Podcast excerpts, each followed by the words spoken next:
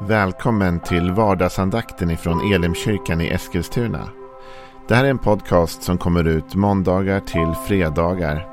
Om du vill veta mer om vilka vi är, vad vi tror på, hur du kan komma i kontakt med oss eller vad vi kan erbjuda dig för någonting så gå in på www.elimkyrkan.com. Får jättegärna gå in och likea vår Facebook-sida. Det är facebook.com elimeskilstuna. Eller så söker du upp oss på YouTube och då söker du på Elimkyrkan Eskilstuna. Vi vill jättegärna komma i kontakt med dig. Men nu lyssnar vi till dagens andakt. Välkommen till vardagsandakten. Den här veckan så har vi tittat lite grann på Jeremia som uttrycker en en eh, sorg över att det går den gudlöse så väl. Och han går med en klagan till Gud. Och han klagar över det och Gud ger svar till Jeremia. Och de här svaren har handlat om prövning. Och det är ganska intressant att Jeremia han klagar på andra människor. Men när Gud svarar Jeremia så pekar Gud på Jeremia. Och det Jeremia går igenom. Och man kan nästan förstå att Gud säger Jeremia, det här som du känner och ger uttryck för nu har mer att göra med den egen prövning du går igenom. Det är därför du känner frustration gentemot andra människor och det är därför du beter dig på det här sättet Jeremia. Och nu ska vi titta på en prövning som Gud säger att Jeremia har. Och det vi läser från vers 5 i Jeremia 12, för där har vi de här svaren från Gud. Om du springer i kapp med fotfolk och de tröttar ut dig, hur ska du då kunna tävla med hästar? Du känner dig trygg i fredligt land, men hur ska du klara dig i snåren vid Jordan? Dina bröder och din fars hus är också trolösa mot dig. De ropar för full hals bakom din rygg. Lita inte på dem, även om de talar vänligt med dig.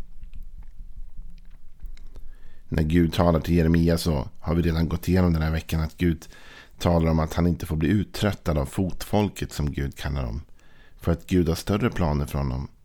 Han talar också om att vi är bekväma i de fredliga länderna och de trygga miljöerna. Men hur ska vi då klara oss när det blir jobbigare? Vi måste vänja oss vid att det ibland är kampigt och vi blir ibland obekväma när Gud kallar oss ut. Och sen säger han i den här sista versen. Dina bröder och din fars hus är också trolösa mot dig. Med andra ord din familj och dina nära sviker dig. Och det här är en prövning som kan komma i livet ibland.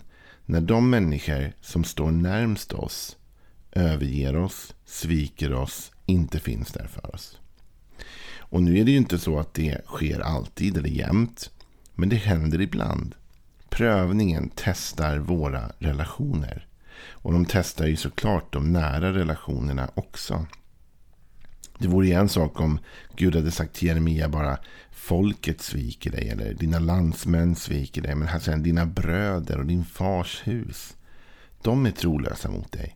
Och de talar bakom ryggen på dig, Jesaja, eller Jeremia. Och du kan inte lita på dem, Jeremia. Även om de talar vänligt till dig. Med andra ord, de är hycklande också. Det här var inte bara Jeremia som fick gå igenom den prövningen. Att de närmaste ställde till bekymmer och besvär eller svek. Utan Jesus själv faktiskt går igenom en prövning på det området. Vid ett tillfälle så kommer han tillbaka. Jesus går ju runt och vandrar runt. Men så kommer han till sin hemstad där han har växt upp. Och han går till synagogan. Och det är där han också läser Jesaja och säger att det här skriftstället går i uppfyllelse idag inför er som hör mig. Först blir folket väldigt gripna av det Jesus säger. Men sen börjar de tveka och tvivla på honom. Och de säger, är inte det där Josefs eh, och Marias son som växte upp här? Och så vill de inte längre tro på honom. I samband med det så säger Jesus så här i Markus det sjätte kapitlet och den fjärde versen. Men Jesus sa till dem, en profet föraktas inte utom i sin hemstad, sin släkt och sin egen familj. Här talar Jesus om att han som profet, som en Guds röst, togs emot av många människor men föraktades i det här fallet av sin egen hemstad. De tryckte bort honom och den närmaste miljön. Och det måste ju varit smärtsamt. För det är väl de människorna som man har växt upp med. Det är väl de människorna man har haft djupa vänskapsband med. Det är väl de människorna man förväntar sig ska finnas där för en. Ska heja på en, ska tro på en. Men så visar det sig här att det gjorde de inte. Och det visade sig även för Jeremia att det inte var så. Utan i Jeremias fall så var hans far och hans bröder emot honom. Talade bakom ryggen på honom. Trots att de hade en annan attityd. Och Jesus tas inte emot i sin egen hemstad. Utan föraktas i den egna miljön. Men han togs emot av många andra. Men det var inte enda gången Jesus upplevde svek i nära relationerna. Utan vi vet att Jesus vid ett tillfälle säger ni kommer alla att överge mig, säger han till sina lärjungar. Och det gjorde de. I samband med korset så blir Jesus lämnad ensam. Och Petrus han lovade att han aldrig skulle svika eller överge Jesus. Men även han förnekar tre gånger och lämnar Jesus ensam. Så vi ser att Jesus hamnar i den situationen. Nu kom de här relationerna med lärjungarna att upprättas. Petrus, han får sin upprättelse och det får de andra lärjungarna också. Och de kommer till slut att bli så brinnande för Jesus att i slutändan så är de beredda att ge sina liv för honom. Och de gör det också, alla utom möjligtvis en av lärjungarna dör martyrdöden. Så att de här lärjungarna kommer tillbaka, relationer upprättas. Men för en tid, för en kort tid, så var Jesus prövad och ensam i sina nära relationer. Och jag kan tänka mig, utan att veta vad Jesus kände eller gick igenom, så kan jag tänka mig att det sveket gjorde mer ont än mycket annat. Alltså det är väl en sak att, att människor som har lyssnat till dig inte längre gör det eller följt dig inte längre följer dig, Men när dina nära vänner, de du har vandrat med, levt med i flera år, viker åt sidan. Det måste vara smärtsamt. Det finns en annan stor biblisk profil som också gick igenom ett svek kan man säga i de nära relationerna. Och det var ju David, kung David. Som är en av de mest framstående personerna i gamla testamentet och i hela bibeln i stort. När David ska bli kung, när det ska utses en ny kung efter Saul, så åker Samuel ner till en man som heter Ishai. Och när han kommer ner till Ishai så säger han att Gud har lett mig hit och att liksom en av dina söner ska bli kung. Och när Ishai han radar upp alla sina grabbar där då. Och eh, Samuel går igenom alla, stannar vid den första. Nej, det är inte den jag har utvalt, säger Gud. Det är inte den, det är inte den, det är inte den. Till slut blir Ishai lite förvånad, för han visste att Gud hade sagt att han skulle gå hit och smörja en av Ishais söner. Så då säger han följande i första Samuelsboken 16, vers 11. Och han frågade honom, är det här alla pojkar du har? Han svarade, den yngste är kvar, men han vaktar fåren. Då sa Samuel till Ishai, sänd bud och hämta honom, för vi sätter oss inte förrän han kommer hit. Ishai sände då bud och hämtade David. Han hade röda kinder, vackra ögon och såg bra ut.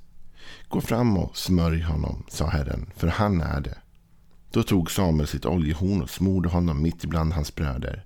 Och Herrens ande kom över David från den dagen och framöver. Sedan bröt Samuel upp och gick till Rama. Du vet när Davids pappa ska plocka fram sina barn för att en av dem ska bli smord till kung. Så bryr han sig inte ens om att ta med David. David är inte aktuell för jobbet. Han är för ung. Han är för oerfaren. Han har inte råget i ryggen så att säga. Han är inte det. Det är inte det krutet till honom. Tänker kanske Ishai. Han tar inte ens fram honom. Han får inte vara med. Men kan du tänka dig hur David måste ha känt i den stunden. När han står ute på fältet. Kanske vet han inte ens om det här. Men om han visste om det. Hur tror du han kände när han fick förstå att alla hans bröder. De var liksom potentiellt potentiella för detta nya jobb. Men eh, nej, vi tror inte på dig David. Hans far, hans bröder svek honom. Men Gud såg honom och utvalde honom mitt ibland hans bröder till den nya kungen. Och när David besegrar Goliat, då är det så att alla hans bröder är uppe och slåss mot Goliat, men David får inte vara med. Hans pappa litar inte på honom och då är David redan smord.